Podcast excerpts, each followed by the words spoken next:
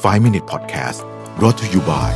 CRG Delivery สั่งเมนูอร่อยได้ง่าย ๆ กับ 15 ร้านดังจาก CRG โทร 1312 ครบจบในออเดอร์เดียว CRG we serve the best food for you สวัสดีครับ 5 minutes podcast นะครับ คุณอยู่กับประวิทยานุสาหะครับ วันนี้จะมาชวนคุยเรื่องของวิธีคิดว่า เวลาอยากจะเรียนรู้เรื่องอะไรใหม่ๆนะไม่ว่าจะเป็นวิชาอะไรก็แล้วแต่เนี่ยนะครับ หรือว่าเป็นเรื่องอะไรก็แล้วแต่เนี่ยมีกระบวนการทางความคิดยังไง ผมต้องเล่าอย่างนี้ก่อนว่า บทความนี้ผมไปเจอมาในมีเดียมนะครับไม่ใหม่แล้วล่ะปีปีที่แล้วแล้ว คนเขียนเนี่ยเขาเป็นนักถ่ายวิดีโอมืออาชีพนะครับเขาทำงานอยู่กับพวกหนังพวกภาพยนตร์พวกเนี้ยเขาก็เล่าถึงกระบวนการในการเรียนรู้ของเขา ซึ่งผมคิดว่าน่าสนใจดีนะฮะแล้วมันก็อพพลายได้กับทุกเรื่องนะครับ คือตัวอย่างเขาเขาเปิดมาอย่างนี้ฮะบอกว่า อ๋อลืมบอกชื่อบทความ six principle I use to learn anything นะครับเขาเปิดมาแบบนี้เขาบอกว่าเนี่ยตอนที่เขาเรียนหนังสืออยู่เนี่ยนะเรียนฟิล์มเรียนอะไรอย่างเงี้ยนะครับแล้วพอจบออกมาปุ๊บเนี่ยนะฮะเขาก็เพิ่งรู้ว่าอุปกรณ์ที่เขาเรียนอยู่มันมันค่อนข้างจะไม่ค่อยทันสมัยละนะฮะแต่ว่าพอเขาจะออกมาปุ๊บเนี่ยเขาไปทำงานในกองถ่ายกองหนึ่งซึ่งซึ่งตอนนั้นเนี่ยหนังมันเร่งมาก แล้วก็เจ้าตัวคนที่เป็นตากล้องเดิมเนี่ยดันไม่สามารถมาทำงานได้นะฮะเขาก็เลยต้องเรียนรู้อุปกรณ์ตัวใหม่ ซึ่งมันแบบ มันอาจจะมีเทคโนโลยีล้ำหน้ากว่ากว่าอุปกรณ์เดิมที่เขาใช้ในโรงเรียนเนี่ยประมาณสักสิปีอะนะฮะเขาก็บอกว่าเขาไม่เวลาสองอาทิตย์ แล้วเขาบอกว่าเขาไม่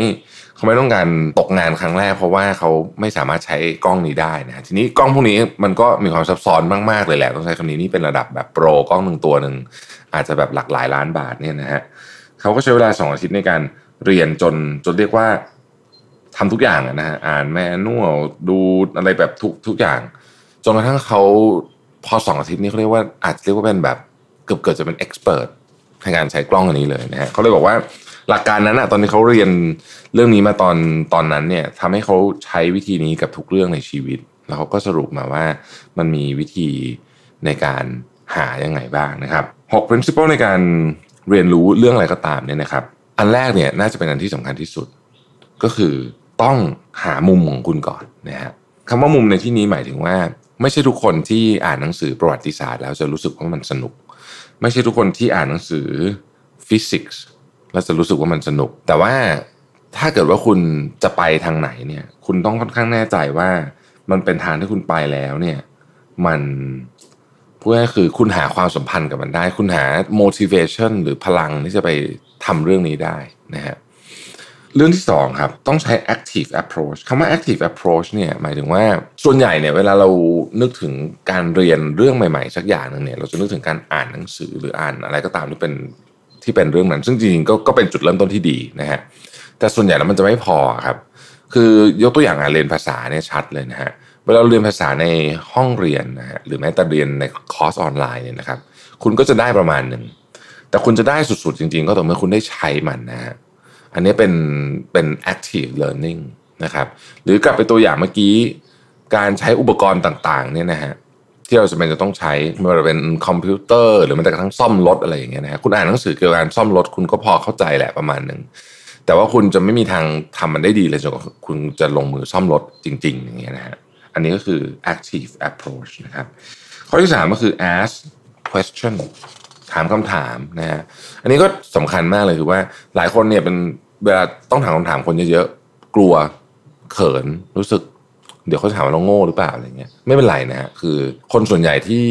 เอาจริงๆนะเวลามีคนมาถามอะไรผมก็ตามผมผมรู้สึกว่า เออมันเป็นสิ่งที่ดีนะที่เขาเหมือนกับไม่รู้แต่ว่าอยากจะรู้เพิ่ม ความอยากจะรู้เพิ่มนี่แหละ มันกระตุ้นให้คนอยากตอบใช้คำนี้แล้วกันนะครับ ข้อที่ 4 คือ pace yourself นะฮะเหมือนคำพูดที่เราชอบพูดพูดกันนะว่าชีวิตหรือการทำธุรกิจเนี่ยมันไม่ใช่ มันไม่ใช่การแข่งขันแบบวิ่งสั้นๆอะมันเป็นมาราธอนนะฮะ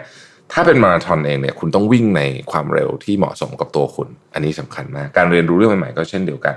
นะครับ การวิ่งเร็วเกินไปอ่านะฮะคือโหอัดหนักๆเลยเนี่ย มันเกิดอะไรขึ้น ถ้าเกิดว่าเป็นเทียบกับมาราธอนก็คือ มันจะทำให้คุณบาดเจ็บครับมันจะทำให้คุณบาดเจ็บ หรือ มันทำให้คุณเหมือนกับ heart rate สูงเกินไปสมมตินะฮะเราก็วิ่งต่อไม่ได้นะฮะอันตรายต่อสุขภาพ การเรียนก็เหมือนกัน ถ้าเกิดคุณการการทุ่มเทเป็นสิ่งที่ดีนะฮะแต่ต้องรู้จังหวะของตัวเองด้วย ถ้าอัดมากเกินไป บาดเจ็บขึ้นมานะฮะก็เรียนต่อไม่ได้ เรียนเรื่องใหม่ๆไม่ได้ ข้อที่ 5 make failure work for you คือขอให้ความผิดพลาดเนี่ยมันมาช่วยคุณทำงานนะฮะดังนั้นเนี่ยเวลาทุกครั้งที่ผิดพลาดเนี่ยนะครับ อันหนึงเลยคือพยายามที่จะอย่าอารมณ์เสีย ให้รู้ว่านี่คือหนึ่งใน ให้รู้จริงๆนะรู้จากใจจริงเลยว่านี่คือหนึ่งในกระบวนการของการเรียนรู้นะครับไม่มีไม่มีความล้มเหลวก็เรียนรู้ไม่ได้นะฮะสุดท้ายคือ immerse immerse นี่คือพาตัวเองเข้าไปอยู่ในประสบการณ์หรือในเวอร์ชั่นของสิ่งที่เราอยากจะได้เรียนแบบจริงๆนะฮะถ้ายกตัวอย่างภาษาก็คือนี่แหละไปอยู่ในคนที่เขาพูดภาษาที่คุณอยากจะเรียนนะฮะถ้าคุณอยากจะเรียนรู้เรื่องการ coding นะครับเขาก็มีชุมคล้ายๆกับอะไรอะ เหมือนกับห้อง chat room นะฮะมีห้อง Facebook group อะไรอย่างเงี้ยนะฮะมี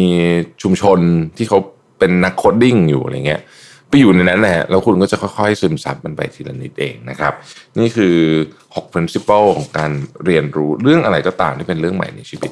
ขอบคุณที่ติดตาม 5 minutes ครับ สวัสดีครับ 5 Minute Podcast